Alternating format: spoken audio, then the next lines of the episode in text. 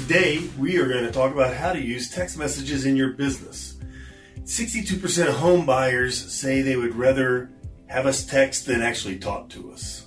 45% of the people that we deal with in real estate respond to a text message, where only 11% respond to an email. So there's a great reasons for you to start using text more in your business. And we all text, and a lot of us, maybe old fuddy duddies, think maybe that's not a professional way to communicate.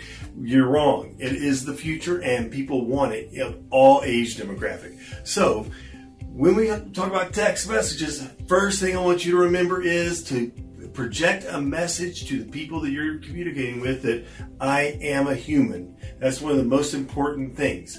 So, say you get an internet lead. We know we got to respond in five minutes or less.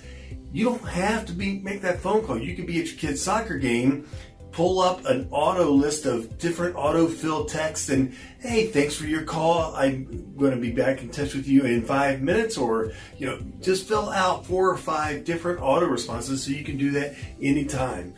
Uh, another thing that you can do is you can do mass text messages. So you can download apps that will allow you to text everybody on your database. So hey, just thinking of you Christmas time's right around the corner. Okay, have all your presents purchased.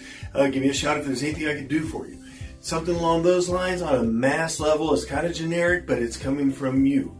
Another great one that is personal and humanizes is a video text message. You think about that. So when you're doing videos, they know you're talking to them. So just hey, give it a shout out to you, Joe and Susie. I'm super happy that you're going to be spending your first Christmas in your new home. Give me a shout if there's anything I can do for you, and have a Merry Christmas.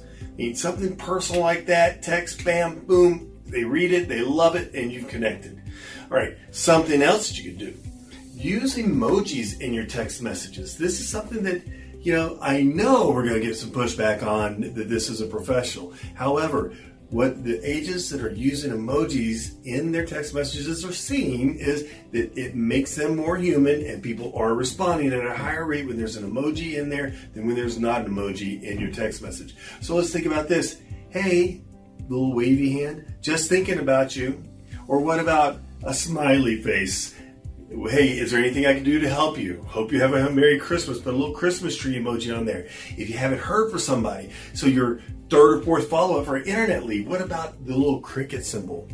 Hey, haven't heard from you. Chirp, chirp, chirp, chirp. So I hope these ideas help. Don't be afraid to test this stuff too.